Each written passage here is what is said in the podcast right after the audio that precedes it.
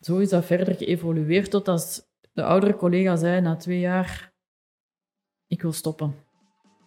Dat zat eraan te komen ergens natuurlijk. Ja. En dan is die gestopt. En dan hebben we direct iemand nieuw moeten zoeken.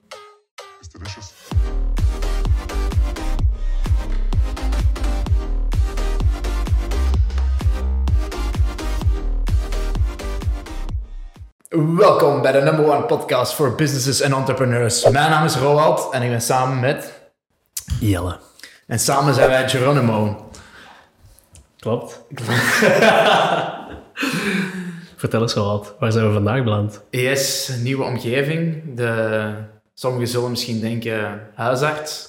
En vreemd ook, want we staan recht voor de eerste Ja, keer. voilà, we, zitten eens, we zitten eens niet in de zetel.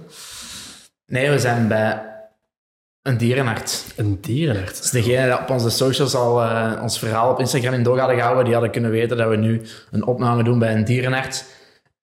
En als je de socials in de gaten houdt, dan kan je ons ook zien op Spotify, YouTube, TikTok, Snapchat. Snapchat, Snapchat, niet te vergeten. Pas een Snapchat-account aangemaakt. Daar kunt je ons ook volgen. Zeker doen. En zeker niet vergeten te abonneren op YouTube. Ja, we gaan voor die duizend abonnees. Ja. Voor, eh, voor eh, de creators. eh, Ja, mijlpalen. Hè? Mijlpalen, ja. Dat is een doel dat we hebben opgesteld, dus eh, daar gaan we voor. Hè?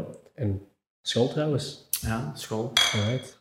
Onze gast, niemand minder dan Anne Seuntjes van de dierendokters. de dierendokters. Die hebben een dierenpraktijk, wacht, een dierenartsenpraktijk hier in Vlimmeren. Dus bij ons in is, Ook in Braschaat 1. oh, kijk, twee dierenartsenpraktijken. Daar gaan we zo meteen nog verder op ingaan. ja. Maar dan zou ik ze alvast verwelkomen. Hè? Ja, Mogen wij alvast een warm applaus voor Anne Seuntjes van de dierendokters.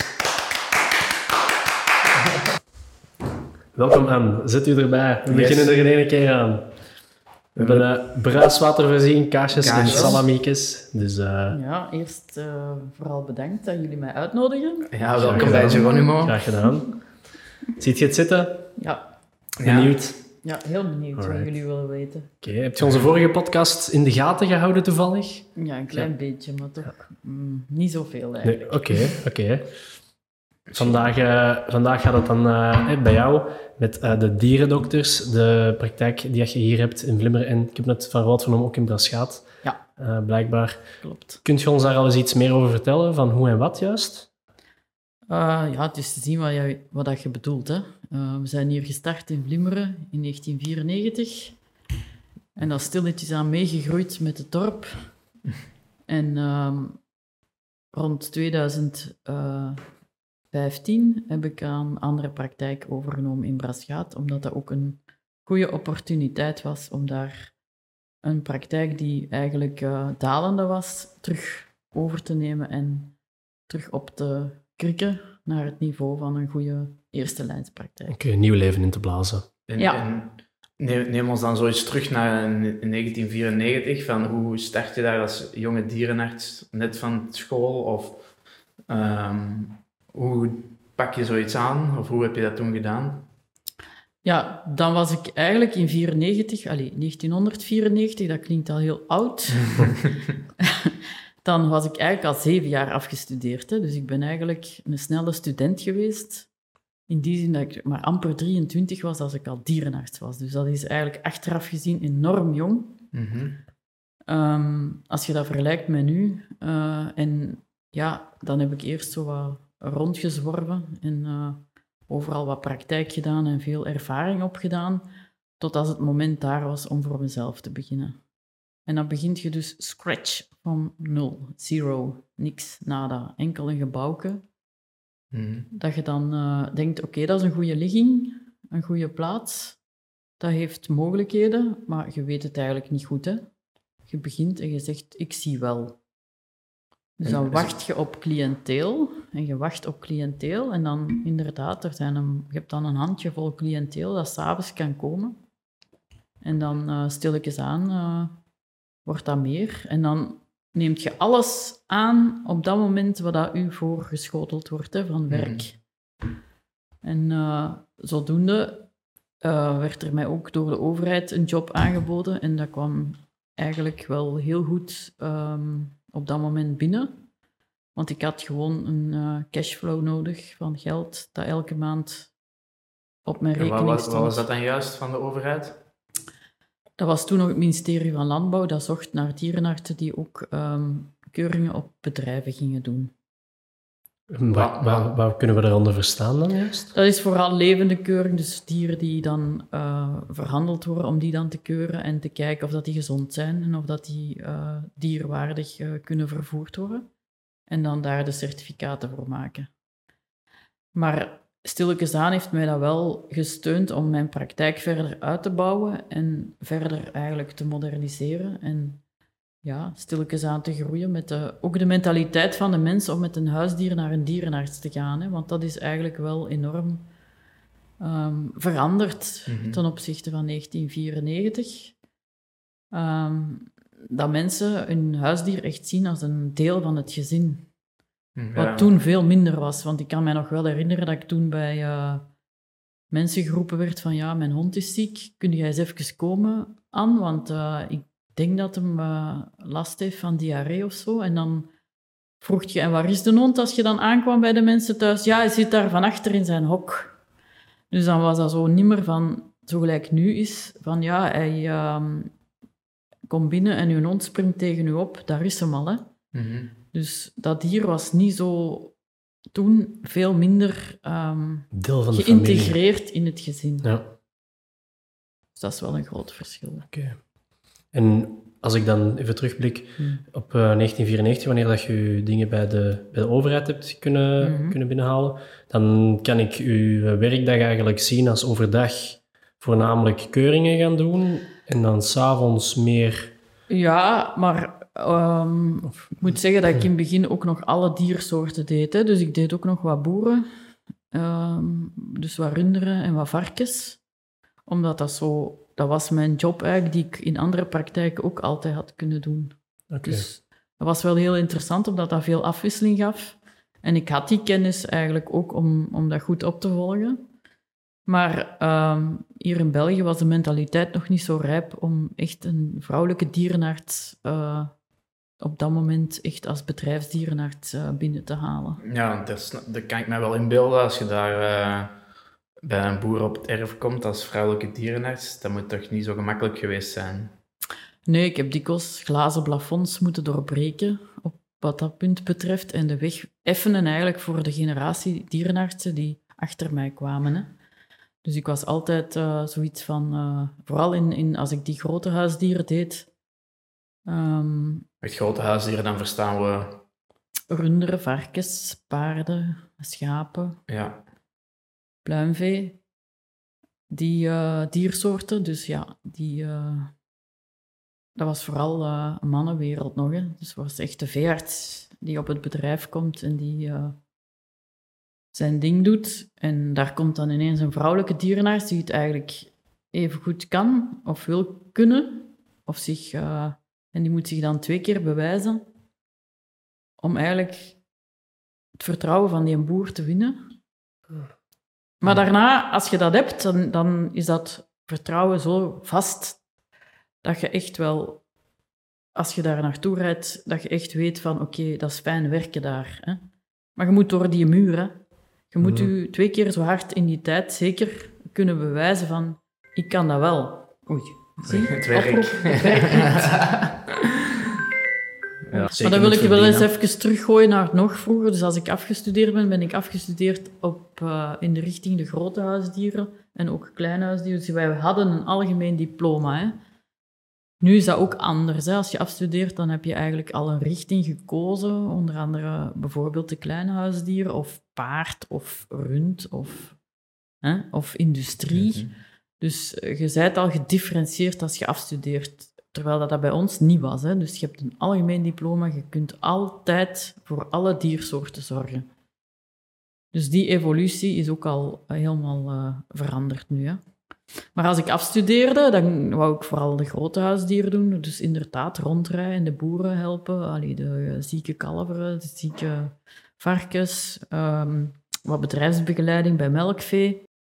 En dat heb ik vooral in Nederland kunnen doen. Dus daar ben ik vooral ehm, echt bezig geweest in die eh, grote huisdierensector.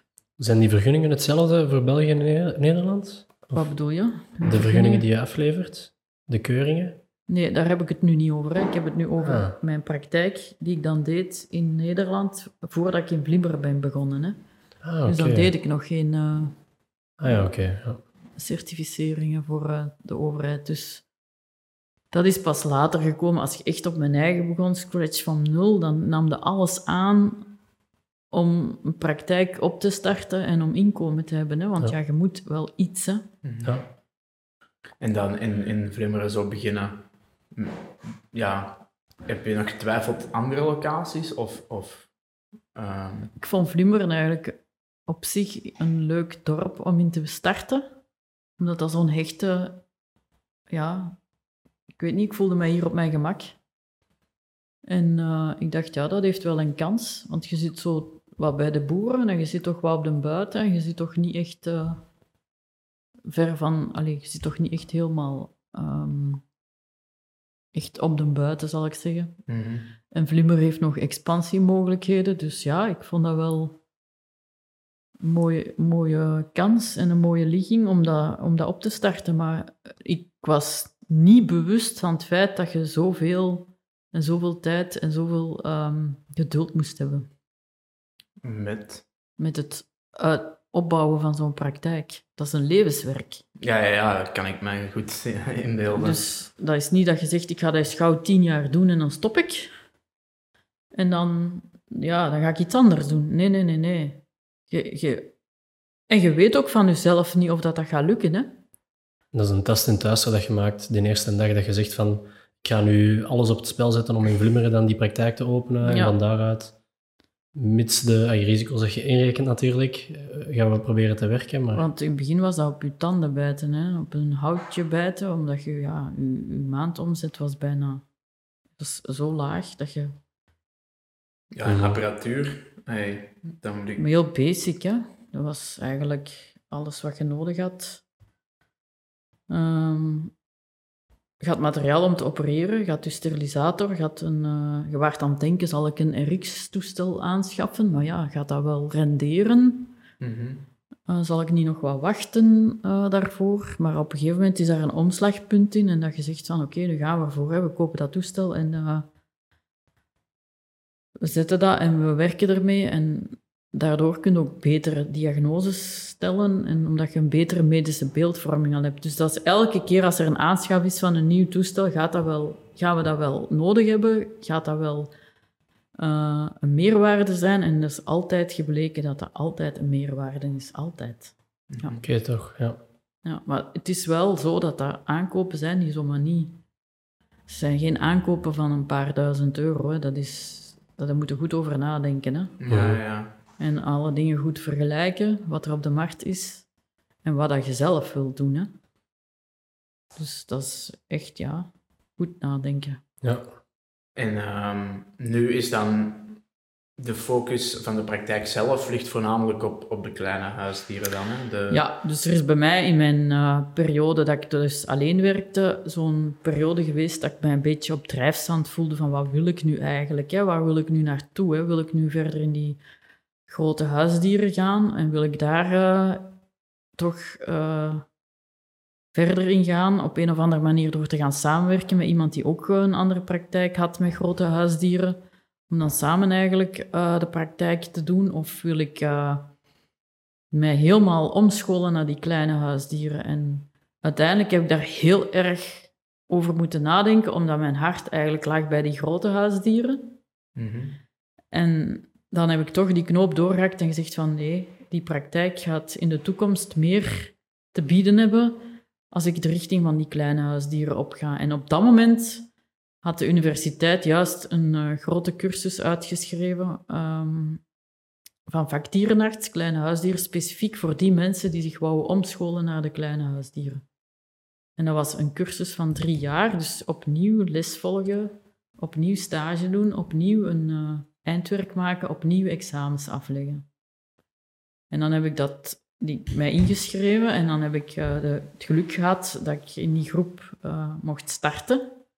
En dan heb ik eigenlijk op drie jaar tijd mij omgeschoold, alleen mij, eigenlijk mijn kennis, die maar eigenlijk basic was van de kleine huisdieren, echt uh, omgeschoold naar een betere... Ja, dat noem ik niet echt specialisatie, maar toch u, uh, in die tien jaar dat ik toen al afgestudeerd was, die tien jaar eigenlijk ingehaald door die drie jaar omscholing te doen, qua ja. kennis.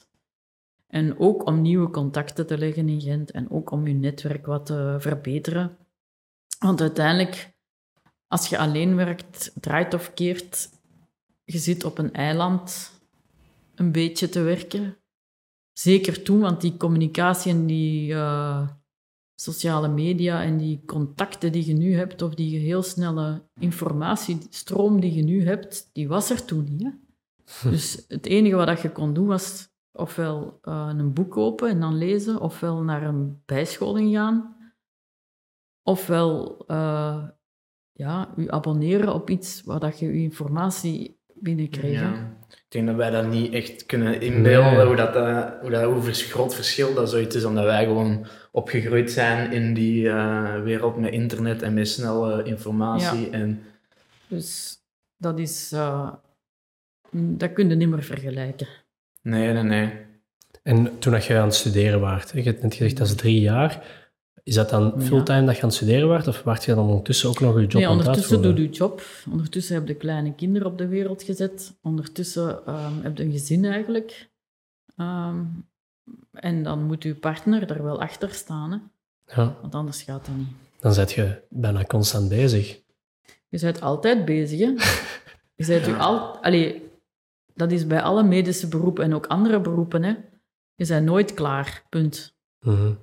Je bent nooit klaar um, in je denkfase. Wat, wat kan er allemaal? Dat is constant dat je hersenen bezig zijn van wat kan er anders, wat kan er beter, wat, waar wil ik mij in bekwamen, of wat ken ik niet meer goed, of wat wil ik beter kunnen, of die patiënt, um, ik, weet wat dat hem ik denk dat ik weet waar, dat er, waar het naartoe gaat in de diagnose, maar ik moet heel veel dingen gaan opzoeken daaromtrent, want ja, ik moet zorgen dat die patiënt goed opgevolgd wordt. Mhm. En er zal zoveel meer gekend in alle onderdelen van de kleine huisdieren, dat je dat echt, uh, ja, dat is opzoeken altijd. Hè. Dat is, je hebt een goede kennis, maar je wilt de finesse moeten altijd nog blijven opzoeken. Dat verandert heel snel, die informatie. Uh, en, technieken, denk ik misschien technieken ook. ook ja. ja. ik kan me wel inbeelden, als je nu 28 jaar dan ondertussen bezig bent, dat er wel al het een en het ander veranderd is. Hè? Ja, dat is een rollercoaster. Dat is, uh, De laatste tien jaar is dat heel snel gegaan. Of gaat het heel snel qua informatie uh, die je binnenkrijgt hè, en die je moet opvolgen. Um, en wat dat je wilt. Dus je gaat goed, je moet eigenlijk altijd goed weten voor jezelf. Uh, Oké, dat is ballast voor mij, maar dat wil ik wel weten. Dat is goed voor mij, dat die, daar wil ik meer van weten. Dus die contacten wil ik beter onderhouden van die mensen.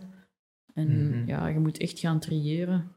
En ik denk wel dat het inderdaad heel goed is dat je dan samenwerkt met jonge mensen die u daar eigenlijk uh, mee ondersteunen en, en ook veel sneller zijn dan, dan ik om die informatie heel snel te kunnen verwerken. Hè. Mhm. en, en nu, kleine huisdieren, de meesten zullen denken aan een kat en een hond, mhm. maar wat komt daar nog bij kijken? Um, een hamster of zo. Ja, hamster. Of... Dat zijn de knaagdieren. Knaagdieren. Toch? Ook nog de exoten. Ja, dat waren vragen. Komen reptielen of zo, zoiets? Ongetwijfeld. Ja, maar dat is ook iets, een keuze die je maakt in je praktijk. Ga je dat meer um, aantrekken of ga je dat... Um, ga je samenwerken op afstand met een collega die dan een eigen praktijk heeft rond exoten? En ga je daar een afspraak mee maken van, kijk, als wij die binnenkrijgen, dan sturen wij die gewoon door, die mensen. Want mensen willen best wel een eindje rijden om in een goede praktijk te komen die daar goed voor geëquipeerd is en die daar eigenlijk ja, mm -hmm. het is, het is dat wil hebben. Ja, het is ook wat gezegd, hè. nu is echt een huisdier een deel van het gezin. Mm. En, en ja, klopt. Dat moet, ey, daar krijgt bijna even goede zorg, of misschien nog beter voor sommige kinderen. Ja. het is ook heel veel... Ja, ja, het is toch altijd een... Ja, het is toch altijd een dier in huis, is toch altijd gezellig en, en je bent nooit alleen. Hè? Dus als Mhm. je eens alleen thuis zit en dan ligt dan een hond naast u of een kat komt u een kopje geven, dan voel je toch wel allee, gesteund. En ook als je zwaar verdriet hebt of zo, hoeveel mensen dat al zeggen tegen mij, en ik heb daar heel de uitleg tegen gedaan, hè, en die zegt gelukkig niks terug. Ja, Is toch zo? ja, je krijgt daar liefde van, hè, van die beesten. Dat is ongelooflijk, hè. Die warmte, die, ja, en die onvoorwaardelijke trouwheid, die is zo belangrijk voor mensen, dat ze inderdaad daar ook gevoelens in leggen in dat dier. En ook menselijke gevoelens. En ook, ja, dieren zijn ook heel emotioneel. Hè? Dus die kunnen ook heel... Die kunnen, ja... Die kunnen ook antwoorden door... Ze kunnen niet praten, maar ze kunnen wel door hun lichaamstaal antwoorden. En dat is juist zo wonderlijk, want mensen leggen daar dan weer hun eigen ehm, verklaring in waarom dat die een hond dat zo, of die kat, of de, dat, Mhm. dat konijn dat zo doet. Hm. Dus dat is zo mooi eigenlijk. Hè? Ja. En wat zijn dan zo de meest voorkomende ehm, gevallen dat er bijvoorbeeld bij katten en honden binnenkomt? Qua... Je bedoelt ehm, qua ziektepatronen of eh, qua ziektes? Of, of- Ja, ik, ik, ik vraag me ras. gewoon af van... ehm, Wat- wa- waar zit de dag dagelijks zo Ja. mee bezig? Wat is zo hetgeen dat u het meeste bezighoudt in de praktijk, om het zo te zeggen? Ja, we zijn dus duidelijk een eerste lijnspraktijk. Dat wil zeggen dat wij eigenlijk zo wat huisartsen zijn voor de dieren. Hè. Dus als een hond hoest, dan eh, staan de mensen hier. Een hoest kan natuurlijk verschillende oorzaken hebben. Vooral braken en diarree, dus dat komt heel veel voor. Huidproblemen komt heel veel voor. Ehm, vooral richting allergieën en atopieën. Dus honden die last hebben van jeuk, wat dat we niet goed weten waar dat, dat vandaan komt. Ehm, en dan hebben we ook nog, eh, ja, de, wij noemen dat de metabole oorzaken. Dus dat is eigenlijk organen die in het lichaam gaan eh, misfunctioneren en die dan eigenlijk sy- symptomen veroorzaken van inderdaad eh, koorts of misselijkheid of braken en ook haaruitval. Allee, zo, of, of sloomheid bij de dieren of epilepsie. Of eh, ja, dat zijn zo wat de inwendige problemen dan. Ja, dus echt... eh, Heel van divers. Zodra dat een hond... Dat de mensen denken dat er iets mis is, komen ze hier aan en... Jawel, want zoals ik al zei, het dier leeft in het gezin, dus ze zien veel sneller als er iets eh, misgaat dan in Ja. vergelijking met vroeger, dat een dier buiten zat in een hok en je ging dat eten geven en je liet dat eens af en toe buiten zijn hok rondlopen, ging er eens mee wandelen en dat was het dan. Hè. En dan moest hij terug in zijn hok. Dus dan denk ik dat, de- dat je er verder afstaat. En eer dat je dan ziet dat er iets mis is, dan ben je soms al veel te laat. Mhm. Terwijl nu, nu eh, ja, En, en wat zijn zo, ja, een van de gekkere, eh, speciale gevallen? Eh, Dat vind ik ook wel een interessante. of zo, zo dingen dat je zijn bijgebleven, dat je dacht van, maar deze was nu, ja, ik kan voor, bijvoorbeeld... bijvoorbeeld, we hebben nu onlangs, dat is nog niet zo heel lang geleden, een hond eh, gehad die heel last had van zijn maag. Maar dat ging op en af. Maar dat was een, een Berner Sennenhond en die had eigenlijk... eh, ja, die, die kon van niks afblijven. Dus die trok altijd de handdoeken kapot en eh, dekens en weet ik wat. En uiteindelijk werd hij echt ziek. En ja, dan had hij dus eh, last van zijn darmen ook. En dan hebben we hem onder de RX gelegd en dan zagen we dat die maag eigenlijk, dat daar, dat, dat niet klopte. Hè? Dat dus die darmen ook vol gas zaten. En dan hebben we gezegd van oké, we gaan hem open doen en we gaan kijken wat er in die maag zit. En dan hebben we dus echt stukken mat eruit moeten halen, want die zaten erin. Dus die had altijd, die had dat op en nu was het te veel geweest. Dus, ja, die had dus ehm, een overdaad aan vreemde voorwerpen in zijn maag. Ja. En eens dat dat eruit was, was dat natuurlijk, het probleem was opgelost. Maar uiteindelijk moeten die mensen zorgen, ze weten dat nu. En ze weten ook dat ze niks meer in zijn bench moeten leggen. Ja. Of, eh, Hij eet het is allemaal op. Hij eet het allemaal op. Ja. En dat is dan een operatie. Wat kan ik daaronder Ja. verstaan? Dat gebeurt hier op deze tafel, denk ik dan. Ja. Waar wij nu aan staan. Ik zal u er eens opleggen. Bespaar het mij. maar Ja, inderdaad. eh, dan, eh, leggen we alles klaar. Die honden liggen hier op een heel dik kussen met een warmtemat eronder. Ehm, en die worden dan afgedekt met afdekdoek. En dan beginnen we met de operatie. En dan gebruiken we dus het anesthesietoestel, wat hier naast mij staat met zijn monitoring. We hebben dan de operatielamp uh, erboven hangen. En dan uh, ja, kleden wij ons helemaal om en dan beginnen we eraan. Ja, dus dan wordt hij eerst in slaap gedaan en dan... Ja, wordt eerst verdoofd en gesondeerd in dit geval bij maagovervulling en maag uh, vreemde voorwerpen, dat alle smurrie eruit is en die zonde blijft er dan in zitten. Want tijdens de operatie moeten we ook in de maag spoelen. Oké. Um, en dan, ja. Oké. Okay. Want je dat zijn dat... toch pittige operaties. Ja, dat zal wel. Ja. Dan ga je helemaal, mijn hond gaat helemaal open. Ja. Ja. En, en dan word je na een paar uur hier op de operatietafel ook wakker en dan nee, kunnen nee, de mensen hij terug wordt komen wakker in de recovery. Hè? Dus we gaan hem in de een grote bench leggen hiernaast. En dan krijgt hij nog eh, infuus. Dus dat wat daarnaast jou daar hangt. Ah, uiteraard, uiteraard. Krijgt hij inderdaad vocht bij, want zijn eh, bloeddruk moet ondersteund worden. En ja, hij heeft ondertussen wel wat vocht verloren tijdens de operatie. Dus we moeten dat echt wel in balans houden. Mhm. En dan verder heel goed pijnstilling eh, geven. Hè. Dus we hebben daar verschillende productjes voor die we kunnen intraveneus spuiten. Zodoende dat ze heel rustig blijven tijdens de nacht. En dan uh, stilletjes aan laten we ze dan wakker worden. En ook de pijnstilling uh, wordt dan verder afgebouwd. En als ze goed zijn en ze eten en drinken, dan mogen ze naar huis. Maar dat kan soms een dag of twee, drie duren Ja. na zo'n operatie, eer dat ze naar huis mogen. Ja. En wat ik ook wel eens gehoord heb van, ja, hoe veilig is het dan, omdat je zo zegt met een hond dat alles opeet, hoe veilig is het dan om ehm, ay, veel mensen met grote, grote honden als huisdieren, die met een tennisbal spelen, eh slik die zo zo'n dingen soms in? Of Die, wat, vind- wat is daar eh, het idee achter? Ja, je hebt dus mensen die graag spelen met hun dieren en af en toe gebeurt er wel eens een ongelukje, maar dat is niet zo dikwijls. Ehm, maar één keer heb ik dat wel meegemaakt dat er een tennisbal in de keel bleef steken van die hond.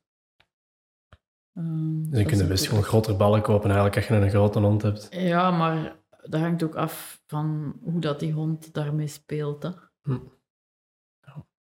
Er is één ding, en dat vraag ik me altijd af, en dat is bij mensen ook zo. Als mensen naar een tandarts gaan, die hebben vaak al zoiets van oh nee, ik ga verdoving moeten krijgen of zo. En die hebben zo wat angst voor als ze naar een tandarts moeten. En bij dieren is dat op de een of andere manier net hetzelfde. Die voelen soms precies aan dat je ermee naar een dierenarts gaat, en die zijn dan zo wat angstig. Weet je hoe dat komt? Is dat hier omdat, dat, omdat die weten dat ze een spuitje gaan krijgen? Of, of... Ja, aan de ene kant, een dier is nogal... allee, ik heb dat daar juist al gezegd, is, ehm, emoties spelen Mhm. ook wel een rol. En die voelen gewoon aan hun baasje dat er iets gaat Hmm. gebeuren. Dus het baasje is vaak de... De lichaamstaal van het baasje is ineens anders. Want je zei zelf al wat zenuwachtig en die kat moet in dat bakje en dat gaat niet goed. En die, heeft dan, die moet dat niet elke dag doen, dus die, die moet gepakt worden. En waarom wordt die ineens gepakt? Dan moet die in een klein bakje geduwd worden. Ehm, en dan moet hij in de auto, wat ze ook nog niet goed, goed kent, of, of eh, bewegende beelden ineens voor haar netvlies krijgt. Ehm, bij honden bijvoorbeeld, of bij eh, jonge puppies, eh, die, die zijn al eens een keertje inderdaad gevaccineerd op zes weken. En dan komen ze naar hier op negen weken en dan worden ze nog eens gevaccineerd. Dus die hebben ook al een connectie gemaakt met geuren, die hun doen herinneren aan het feit dat er inderdaad iets niet klopt of iets gaat gebeuren. Of iets, eh, maar je kunt dat allemaal... allee, dat is, zijn zo dingen waar dat je, zeker bij honden, kunnen dat je gerust... ehm, die angst of die onzekerheid die ze dan hebben, kun je door spel in je praktijk wel even wegnemen. Hè? Dus je kunt wat spelen met die puppy vooraleer dat je iets gaat doen. En eh, je laat ook de eigenaar... Je zorgt ervoor dat de eigenaar ook een speelgoedje bij heeft van die puppy. Dat hem kent. En dat, hem zo, dat je eigenlijk die Ja. overgang van eh, oei, waar gaan we nu naartoe? En ook een beetje de onzekerheid van de eigenaar. Hoe gaat mijn dier zich gedragen? Dat speelt allemaal onbewust een rol. En je stoot ook wat geurstoffen af, denk ik, dat de dieren Mhm. dan ook wel rieken van oei, dat is toch in een andere situatie. Wat gaat er komen? En die zijn dan ook ja, wat aftastender of wat Ja, onzekerder. Denk je dat die dat kunnen raken als er hier bij wijze van spreken op de middag een operatie is geweest Ja, en om vier uur komen die hier, dan... Ja, Ja, alcoholgeur is een hele straffe geur. Van de ontsmetting, hè? van de ontsmettingsstof. Ah, oké. niet van niet- niet- alcohol nu. Niet van mijn cornet. En zo mensen dat een, een, nieuwe, een nieuw huisdier aanschaffen, heb je daar misschien tips voor of zo? Of dat je zegt van, oh ja... want Goed is- nadenken. ja, want dat is toch nu met de corona bijvoorbeeld, denk ik dan, dat mensen alleen thuis zaten en denken van, oh ja, nu is het wel Nu is het moment om een huisdier aan te schaffen, want ik ben toch thuis. Maar natuurlijk, ehm, op dat moment wist niemand hoe lang dat, dat ging duren, zo'n eh, virale infectie over eh, de mensheid. Maar ehm, inderdaad, daar je moet eigenlijk goed over nadenken, want het is een keuze die je maakt om iets ehm, leuks in huis te nemen, wat niet over twee, drie jaar weer weg moet. Hè. Mhm. Uh, dat is minstens een investering van 12 tot 15 jaar. En waar heel het gezin op dat moment moet achterstaan, want anders geeft dat frustraties of geeft dat ja, discussies. En wie is er dan de dupe van het dier dat je hebt aangeschaft? Hè? Mhm. Ja, ik denk dat je dat inderdaad wel vaak ziet terugkomen dat mensen een dier aanschaffen zonder te weten wat er allemaal bij komt kijken. Ja, en ook, dan heb ik het vooral over hondenrassen, is goed nadenken welk ras past bij mij, hè? bij mijn karakter, bij mijn manier van leven. En eh, je hebt actieve mensen die, die bewust kiezen voor een actieve hond, omdat ze willen sporten met die hond en omdat ze die hond ook sport willen laten doen. En die daar echt mee bezig zijn en die echt les volgen en die echt naar de hondenschool gaan en die daar voor echt een actief leven willen. Oh, van alles, hè. Border collies, eh, De middelgrote zo. Australische herders, eh, uit, dus- mechelaars. Eh, ja, eigenlijk, ja, Jack Russells, zo'n kleine dwergpinscher, die wil ook wel van alles doen. Hè? Ja, ja. Eh, en het hoeft niet altijd sport te zijn. Hè? Je kunt ook speurwerk laten doen. Ehm, er zijn tal van eh, mogelijkheden. Agility, je kunt doggy dance doen. Je kunt eh, Doggy dance. doggy dance, ja, dat is is heel dat? leuk. Hè? Een hond laten dansen. Hè? Serieus? Ja. Dan zitten die zo te springen of? Ja, dat is eigenlijk heel mooi. Oké. Ik vind dat heel mooi. Vooral de border collies heb ik Ja, dat zien doen. En dan uh, ja, schapendrijven, dat vind ik het mooiste hè, wat er is. Hè. Ah, met border collies. Ja, Ja, ja, ja. dat is, Dat is zo fascinerend. Mooi.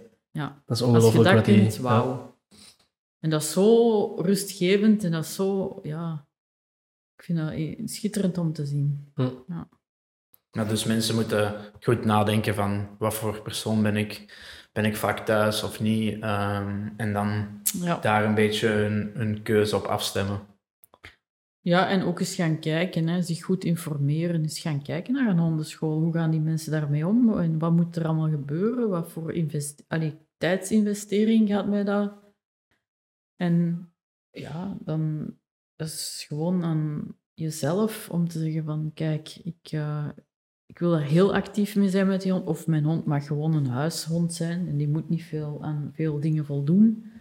Als hij maar eh mijn gezelschap houdt en ik kan af en toe eens een wandelingsje doen, is dat voor mij ook goed. Maar dan moet je geen eh, ras kiezen dat, dat echt vraagt om, om sport en van alles mee te willen doen. Hè. Zoals mechelaars bijvoorbeeld. Ja, Ik weet van mezelf, dat zijn heel drukke honden. Ja, dat en- zijn en- honden die inderdaad politiewerk kunnen doen of pakwerk kunnen doen. Eh, dus die, zijn, die luisteren heel goed. Hè. Die Ja. zijn enorm Die- goed te trainen. Veel hè. training nodig, hè. Ja. Dat merk je ook wel bij sommige hondenrassen, dat die, de ene is al wat makkelijker eh, voor te Mhm. trainen dan de andere. Maar ja, dat is juist, dan moet je je eigen eens bevragen. Hè, van, eh, past dat bij mij? Of wil ik dat? Of, of hoe zie ik mij samenleven met een dier? hè? Mhm. Mhm. En En, en een asiel, is dat iets waar je naar kan gaan zien? Of? een asiel, daar zitten dus dieren in die inderdaad ofwel eh, niet meer ehm, in het gezin passen en daar dan afstand van gedaan wordt. Of inderdaad, er sterft iemand van binnen de familie en er kan niet meer voor gezorgd worden en de familie van het gezin kan er ook niet voor zorgen. Dan vind ik dat een heel goede oplossing om zo'n dier naar het asiel te doen, want ja, die krijgen dan daar toch een tweede kans om terug herplaatst te worden. Maar wat ik ook goed vind aan een asiel is dat je daar eigenlijk als vrijwilliger jou kan aanmelden om eventueel, ja, als je zegt van ik heb niet genoeg tijd om echt een eigen huisdier te hebben, kun je wel eens als vrijwilliger je aanmelden en zeggen van ik wil er in het weekend een paar keer gaan wandelen met honden die dat nodig hebben. Oké, dat wist ik En dan niet. kun je je aanmelden en dan kun je je als vrijwilliger aanbieden en kun je zeggen van kom hier eens eh, ja, Mhm. elke zaterdag ga ik eens met die hond wandelen en dan met een andere. En Dan dan, bouwt je ook een band op, denk en ik, dan kun je, allee, dan kan ineens daar iets in het asiel aankomen dat je aanstaat en dat je zo'n klik hebt met een dier, dat je zegt, dat wordt mijn hond. Voilà. Oh, dat wist ik niet dat dat kan. Dat je je daarvoor kan opgeven. Ja. Ik vind dat een heel goed initiatief. En dat is ook zoiets voor mensen die twijfelen en twijfelen en twijfelen. Zou dat nu iets voor mij zijn? Zou dat nu iets voor mij zijn? En Mhm. die gaan dat echt wel... eh, Dan gaat ook voelen van... Klik ik mijn hond of klik ik mijn dieren? Ja. Ja. Ja, dat gebeurt al wel eens, hè, dat er eh, dieren worden ja, achtergelaten door Ja. bepaalde situaties. Dat ze De gewoon- rotvakken. Ja. Dat is ook een eh, een groot issue, denk ik, voor mensen die daar een nieuwe hond willen en dan Ja, niet is- per se het geld aan willen uitgeven en dan ergens goedkoop. eh, ja het broodfok is, is natuurlijk eh, een plaats waar dat er heel veel rassen worden aangeboden. En waar dat je enkel dat je zegt van kom, we gaan eens kijken. Allee, dat hoor ik dan in de praktijk zeggen. Ja, we waren eigenlijk niet van plan om een hond te nemen, maar we zijn toch eens gaan kijken. En omdat we toch denken van een hond aan te schaffen, en dan zijn we toch maar gaan kijken. En dan smelt je hart gewoon voor de dieren die daar zitten. En neemt je, allee, dan, ja, dan heb je een puppy bij. Punt. Ja. Maar ja, dat is er vaak één die daar meer kans heeft op problemen en dat je vaker mee naar de dierenarts moet. Ehm, dat kan, maar dat kan ook niet. Wij zien natuurlijk alleen de dieren die iets mankeren. Hè. Dus ten opzichte van de dieren die niks mankeren. We zien een bepaald percentage van zieke dieren. Ten opzichte van de gezonde dieren, ja, dat is eenmaal zo. Hè. Mhm. Dat weten wij niet, hè. hoeveel zieke dieren dat wij zien ten opzichte van diegenen die daar gekocht worden, die toch niet ziek worden en gezond blijven. Hè. Ja. Want vandaag de dag, een hond, allee, bijvoorbeeld een hond, als jij echt een hond met een stamboom wilt, dan ben je toch al eh, aardig wat geld kwijt. Hè? Ja, ja.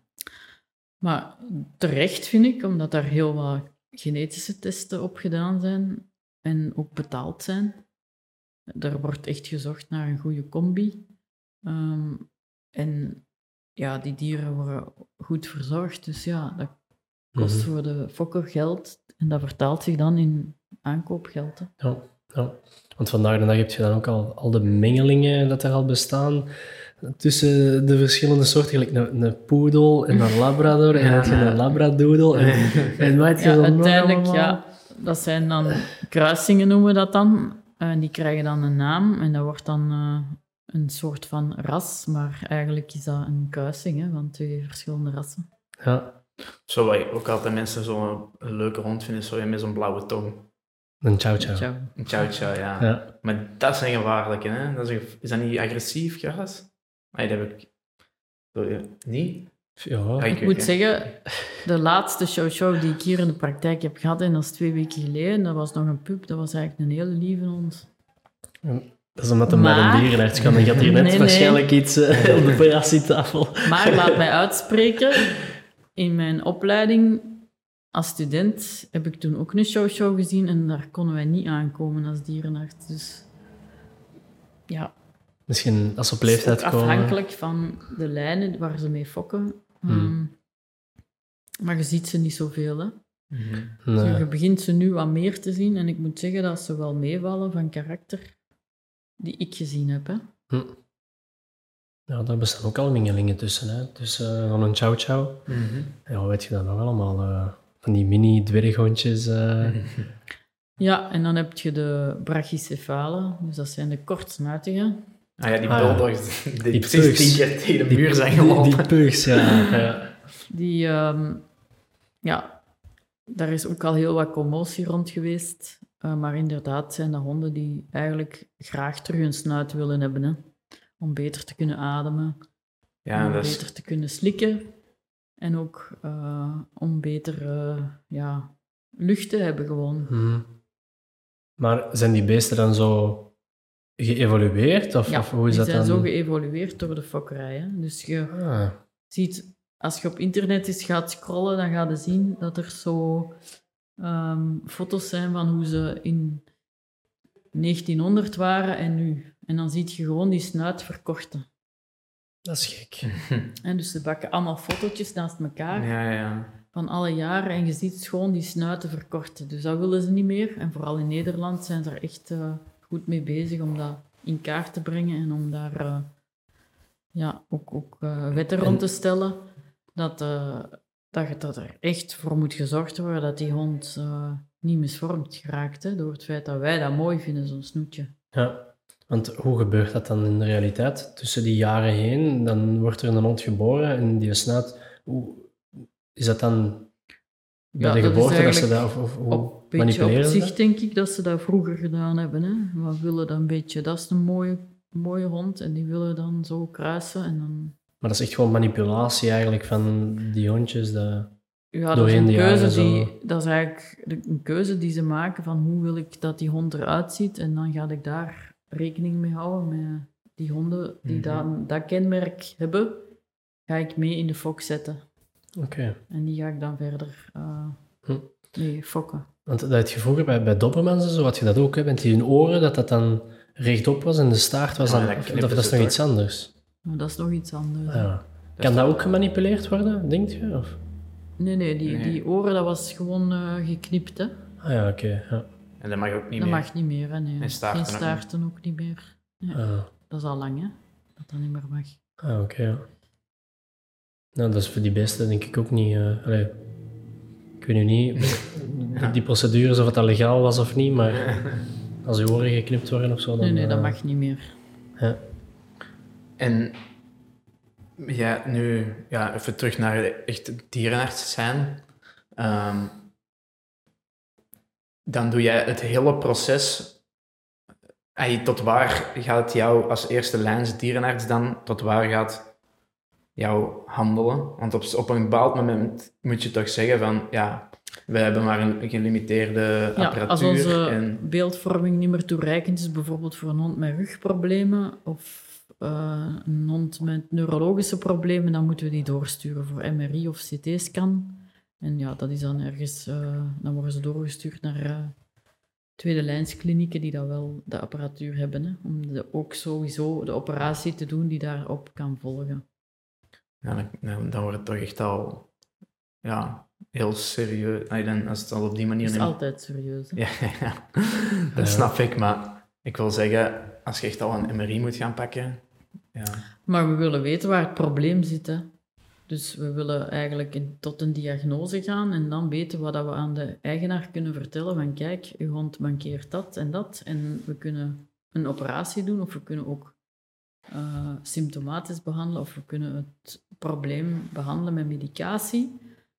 En dan dat afwegen ten opzichte van elkaar. Die informatie moet de eigenaar hebben, want hij moet open kunnen denken. Hij moet alle informatie hebben om zelf dan te kunnen beslissen wat doe ik voor mijn hond.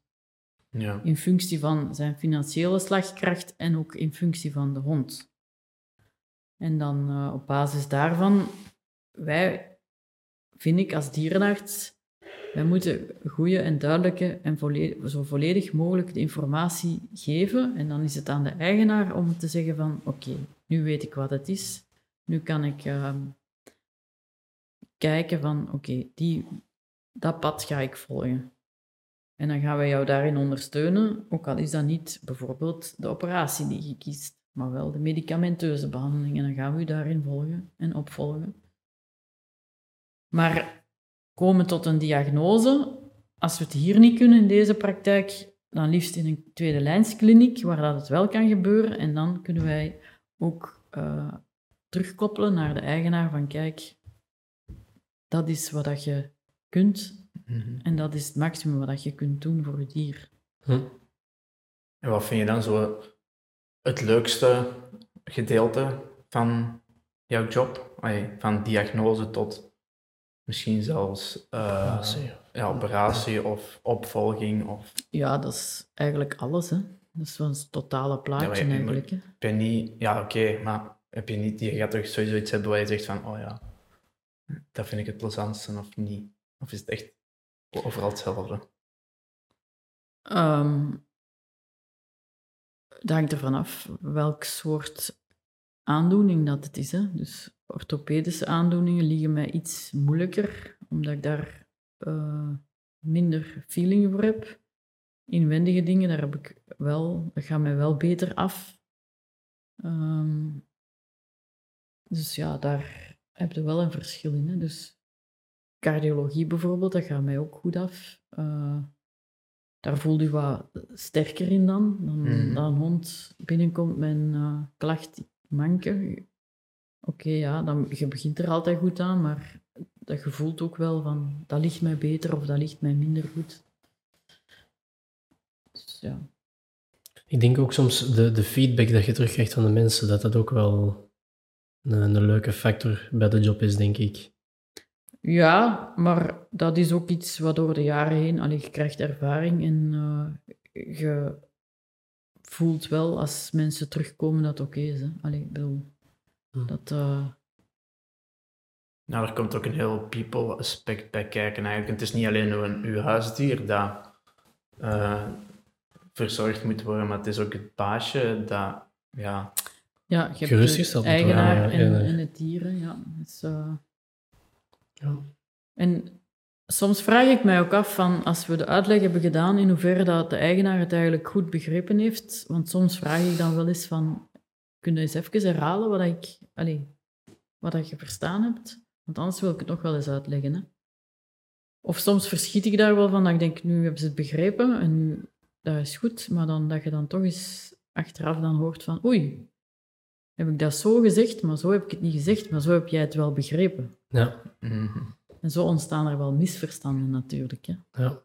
Ja, ja. ja, dat kan ik me wel inbeelden. Voor u is dat enerzijds dagelijkse kost natuurlijk, maar voor mensen die er niks van afkennen, is dat iets compleet nieuws. En, en Ja, en ook, ook eh, medicatie, als de hond dan of de kat of, of, of het eh, konijn dan, dan eh, medicatie moet nemen, ja, dan moet je dat wel altijd goed noteren en opschrijven en nog eens herhalen.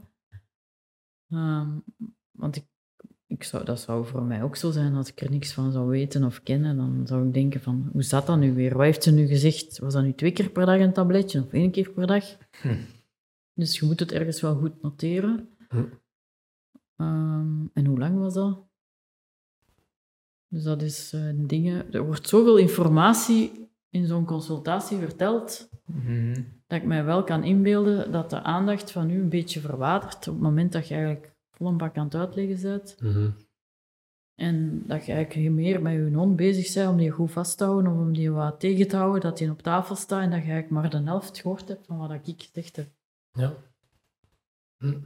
En daarom probeer ik het altijd wel bij, ehm, als, de- als het onderzoek gedaan is en alles is afgerond, het nog eens allemaal goed te herhalen.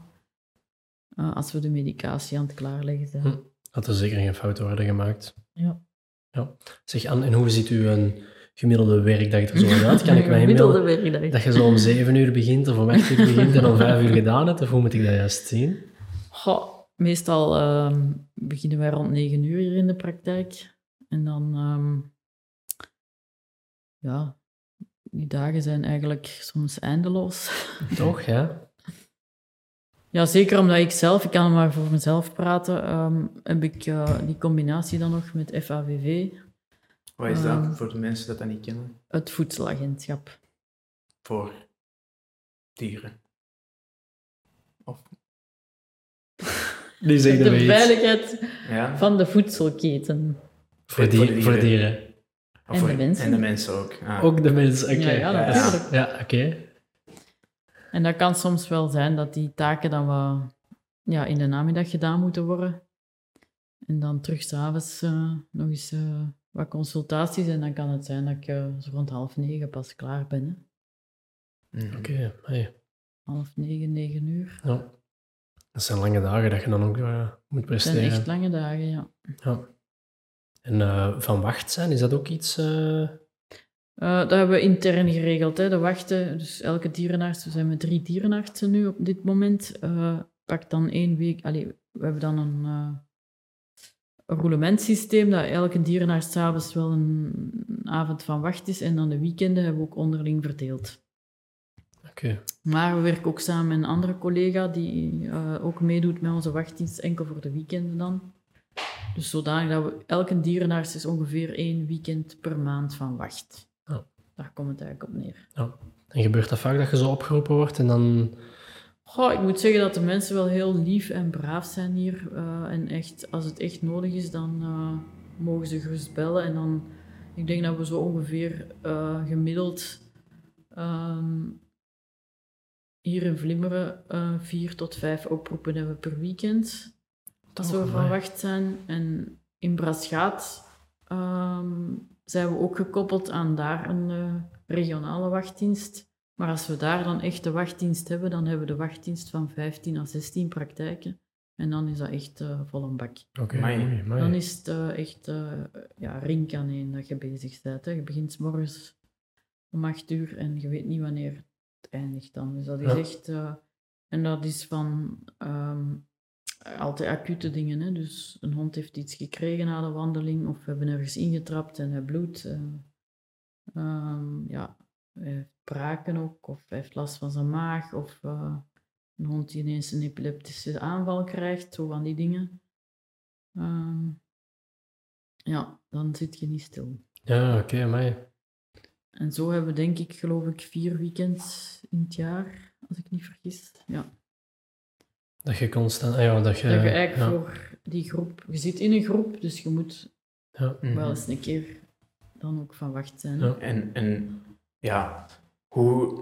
Want we hebben al een paar keer vermeld dat er ook een tweede praktijk in Braschaat is. Maar hoe is die stap gegaan of hoe heb je dat gedaan? Want dat is dan meer het ondernemings, Ja, het- ondernemerskant. Daar, Mhm. Dat heeft ook wel, ja, heeft natuurlijk wel met dierenarts zijn te maken, maar hoe heb jij dat ervaren? Of, ehm, Dat was een sprong in het diepe. Je weet dat niet. Eh, je probeert daar een, ehm, moet ik dat zeggen, soort van ehm, stops in te zetten.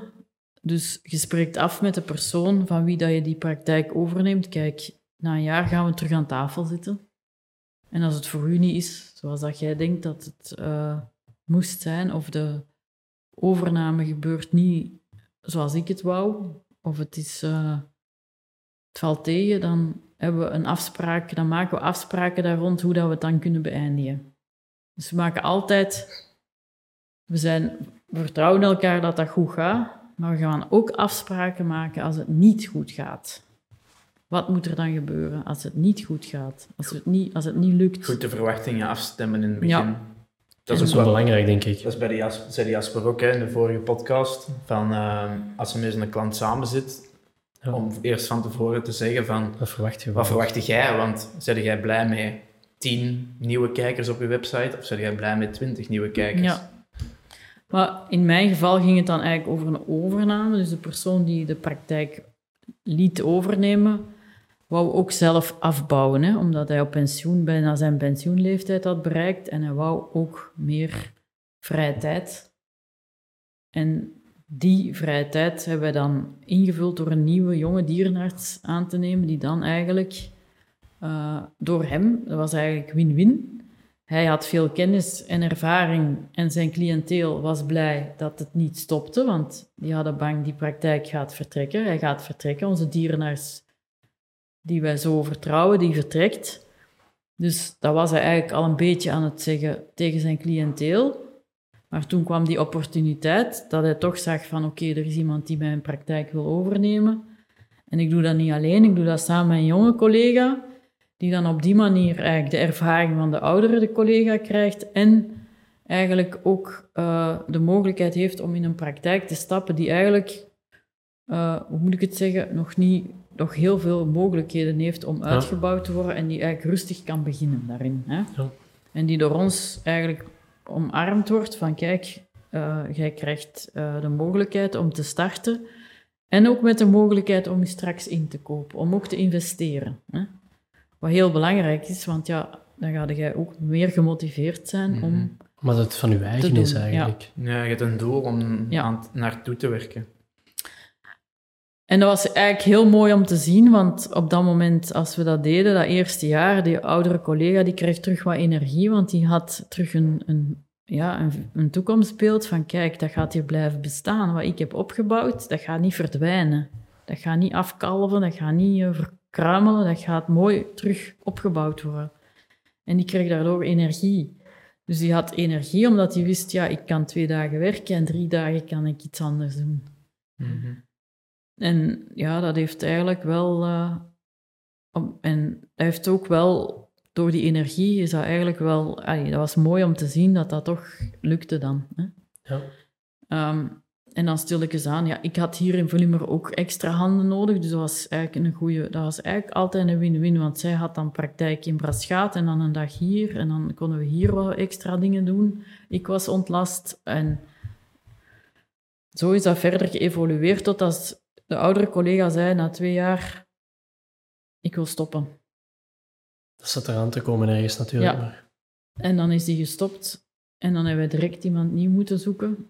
En dan is gekomen en die heeft dan eigenlijk zo wat de twee praktijken ingeroosterd in de twee praktijken. En dan eh, zijn we zo verder gegaan en zo stilletjes aan zagen we dan in Braschaat, ja, we moeten hier gaan veranderen, want we moeten dat wat updaten. Eh, we ondervinden dat dat groeit.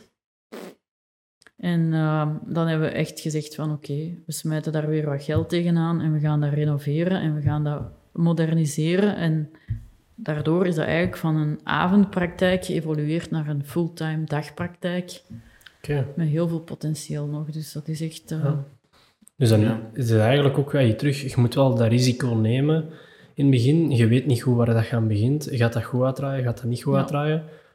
En je neemt dat risico dan. Dat blijkt Ja, dan toch goed uit te altijd draaien. terugkoppelen aan de personen met wie dat je het doet. Van, is het iets wat dat je... Want dat weet je ook niet. Hè? Ligt het jou om het te doen? Ja, het ligt mij nog altijd. Voelt u nog altijd oké in deze setting? Ja, oké. En uw visies altijd afstemmen op elkaar. Van, zitten we op dezelfde golflengte? Ehm,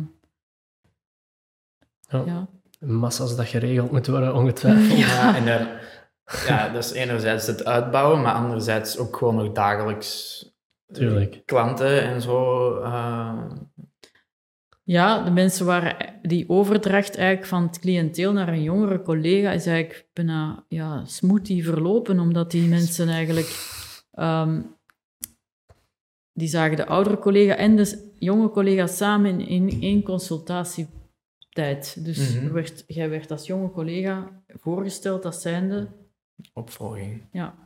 En ondertussen werd hij dan weer losgelaten en werd hij dan gezegd van oké, nu kun je het zelf. En als ik zit boven, als je iets nodig hebt, Dan geeft je het vertrouwen eigenlijk. Het Ja. vertrouwen wordt doorgegeven. Hè? Ja, en ik denk ook wel, als, omdat we daarnet spraken over het people-aspect, als je daar in één keer in de praktijk gewerkt, je komt al jaren misschien bij die persoon, en ehm, dat wordt zo systematisch, komt daar iemand nieuw in en je leert die kennen, en op die manier is dat niet zo abrupt, en gaan mensen niet zoiets hebben van, oeh, Mhm. dat is, een, is iemand nieuw, of dat is iets helemaal nieuw, ik, ga, ik, ik kom niet meer, of weet ik veel wat. Vertrouwen. Vertrouwen, ja. Ja. Dat is heel belangrijk. Hè? En ook, ehm, ja,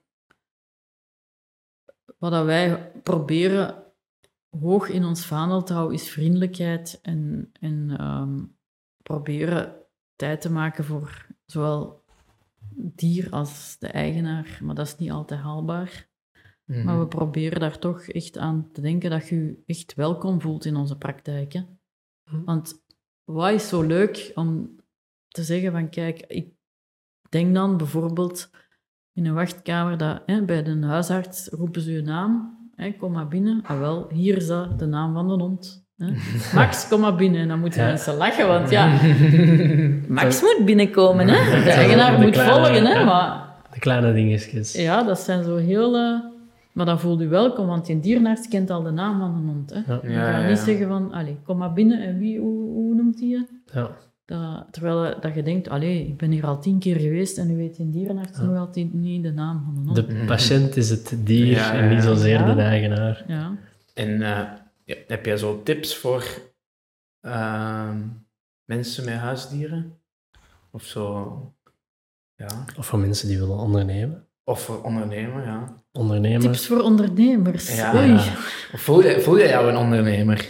Ik heb dat nooit zo echt gevoeld, want ik heb echt heel veel vanuit mijn buikgevoel, eh, denk ik, beslissingen genomen. Ja, ja, dat is misschien cru gezegd, maar toch proberen van, oké, rationeel is het, zit het zo en zo, en je zou dan ehm, bijvoorbeeld, als ik nu concreet naar de overname ga van Brasgaat, ik had daar, ik bedoel, de prijs die ze daarvoor vroegen, vond ik correct en vond ik ehm, allee, vond ik niet overdreven. Ik had kunnen nog meer onderhandelen om die prijs te laten zakken, maar ik heb dat niet gedaan, want ik vond, eh, ik wil die man respecteren in het werk dat hij er jaren heeft ingestoken en ik ga daar nog hulp van nodig hebben. Hmm. Hij gaat mij nog moeten helpen en dat is onbetaalbaar. Dus oké, ik ben akkoord met de prijs die hij vraagt, die ervoor staat en die hij vraagt. En ja, dat heeft, hadden dat dan beginnen onderhandelen en beginnen proberen nog wat af te snoepen. Dat had een slechtere sfeer gegeven voor achteraf. Hè? Ja. Want dan had hij misschien gezegd van trek je plan. Hè? Ja, een band dat je ermee ik ben maakt, weg, maakt op die manier, dat moet ook wel... eh, Ja. Dat is ook een vorm van respect hè, voor iemand die Mhm. daar hard voor gewerkt heeft en die mag daarvoor zijn... Ja, mag daarvoor beloond worden. Hè? Zeker. Ja. Oké. En voor de dieren? Voor iemand met Ah een ja, huisdier? Ja, wat, wat moet ik zeggen als tips? Van, zorg dat je er tijd voor maakt. Ehm, ja. Veel mee gaan wandelen. Eigenlijk honden en katten. Eh, Katten doen ze ook al tegenwoordig, hè. Zo'n niet Nee, van het is- seksje, hè? Met zo'n... Het is een levend wezen. Allee, het, is geen, het, is, het is een levend wezen dat je aanschaft. Hè. Het is geen wasmachine of zo. Hè. Het is geen, geen, eh, geen radio dat je koopt. Hè. Het, is, het is iets waar dat voor gezorgd moet worden. Want het welzijn van je dier hangt af van wat dat jij ervoor doet. Want die weet niet beter. Ja. Dus Alright. Oké. En hoe zie jij nog de toekomst voor jou als dierenarts en als de dierendokters? de dierendokters, eh, de toekomst van de dierendokters ligt in de handen van de jonge mensen. En ik wil daar gerust nog heel veel steun aan geven. En ik wil echt dat dat een eh, kwaliteitsvolle praktijk blijft en meegaat met zijn tijd. En eh, nog verder uitgroeit, want er zijn nog heel veel mogelijkheden. En dat is juist het mooie aan ons, onze job. Dat je eh, heel veel kunt, je, ja, creativiteit kunt botvieren daarin. En dat zie je toch altijd terugkomen als ja, return on investment. Dus dat vind ik wel... Ja, ik zie onze praktijk nog verder doorgroeien en verder eh, evolueren naar een eh, grotere groep van dierenartsen, waarin elke dierenarts zijn eigen specialiteit zal hebben. Niet zozeer ehm, als specialist, maar wel als iemand die goed eerste lijns diergeneeskunde doet, maar daarnaast ook bijvoorbeeld zegt van ehm, als er een hond met een tandprobleem binnenkomt, dan neem ik ter harte, want ik vind dat in die tak van die kleine huisdieren wel iets leuk om te doen en dat interesseert mij. En ik wil dan die patiënt ook wel beter kunnen verzorgen. Dat is mooi gezegd. Dus dat zie ik zo als toekomst, ja. Ja, nee, dat is, Dat is mooi gezegd. ja, dat is, dat is het mooie. de- dat de mensen de kans krijgen om eh, hun, hun eigen te verdiepen in iets wat ze, waarmee dat ze de praktijk eigenlijk vooruit kunnen helpen, waar dat ze Ja. meerwaarde kunnen bieden Mhm. voor, voor de dierendokters. Ja, Inderdaad. en dat gaat stilletjes aan. Hè. Dat, je moet niet eens, allee, gelijk een pijl omhoog, want die pijl gaat ineens naar beneden vallen. Ik wil liever dat dat geleidelijk aangroeit, dan dat dat als een eh, pijl uit een boog naar omhoog schiet, want dan worden, ja... En het is wat je zegt, je kunt het niet op een paar jaar bereiken. Hè. Dat is iets Nee, dat is wat je iets in het begin van de podcast gezegd hebt. Het is je levenswerk dat je ervan maakt. Hè. Ja. En dat Klopt. zien we wel terugkomen nu, dat je eerst aan de praktijk hier in Vlimmeren hebt en dan uitbreidt naar Baraschaat en wie weet waar staat je binnen 10, 20 of zelfs 30 jaar. Ja. Ja. Ja. Allee, dat is wel iets om over na te denken, denk ik. ja, ik heb daar ook over nagedacht, hè, Jelle. Dus Mhm, ik heb erover uiteraard. nagedacht wat, er, wat na mij, want een- niemand van de kinderen neemt het over, heeft ervoor gestudeerd. Dus ik ga ervoor zorgen dat dat niet verdwijnt, wat ik Mhm. 40, 45 jaar heb opgebouwd. Een beetje Dus- als... Ik ga nu al nadenken, hoe gaat dat... Allee, nu is al bijna tien jaar geleden.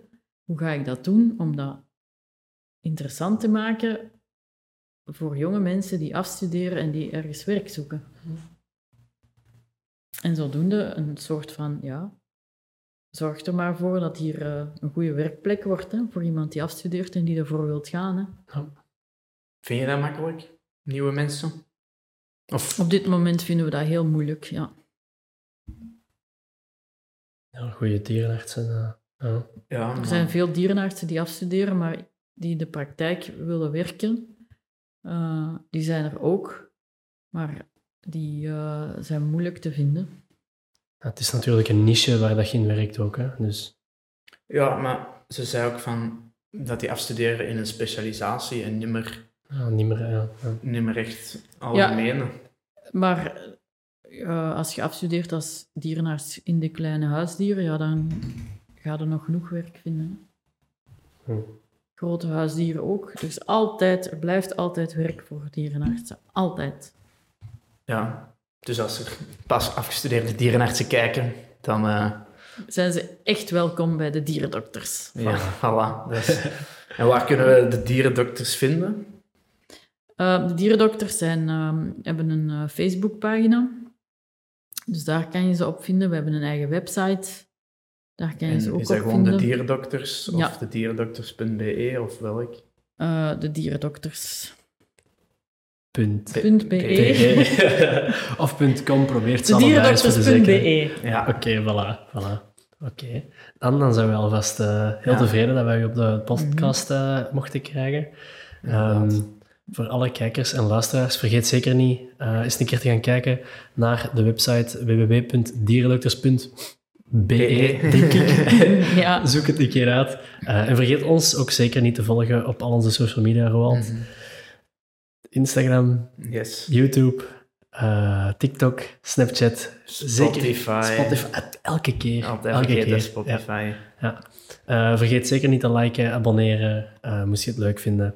En dan zou ik zeggen, Ja, podcast 5 afgerond, halverwege voor podcast 10. hè? ja, ja. Dat Ah, ik zat dus in het midden. ons. Ja, je bent exact het midden. En podcast 10 gaan we toch eh, in een ander jasje steken, maar eh, Een upgrade. Maar dat Een komt, upgrade, dat komt later. we, Dat we komt zeggen later. het al, dan kunnen we al eens eh, Ja. afwachten in spanning. Ja, dat komt later. Daar gaan we nog op ingaan.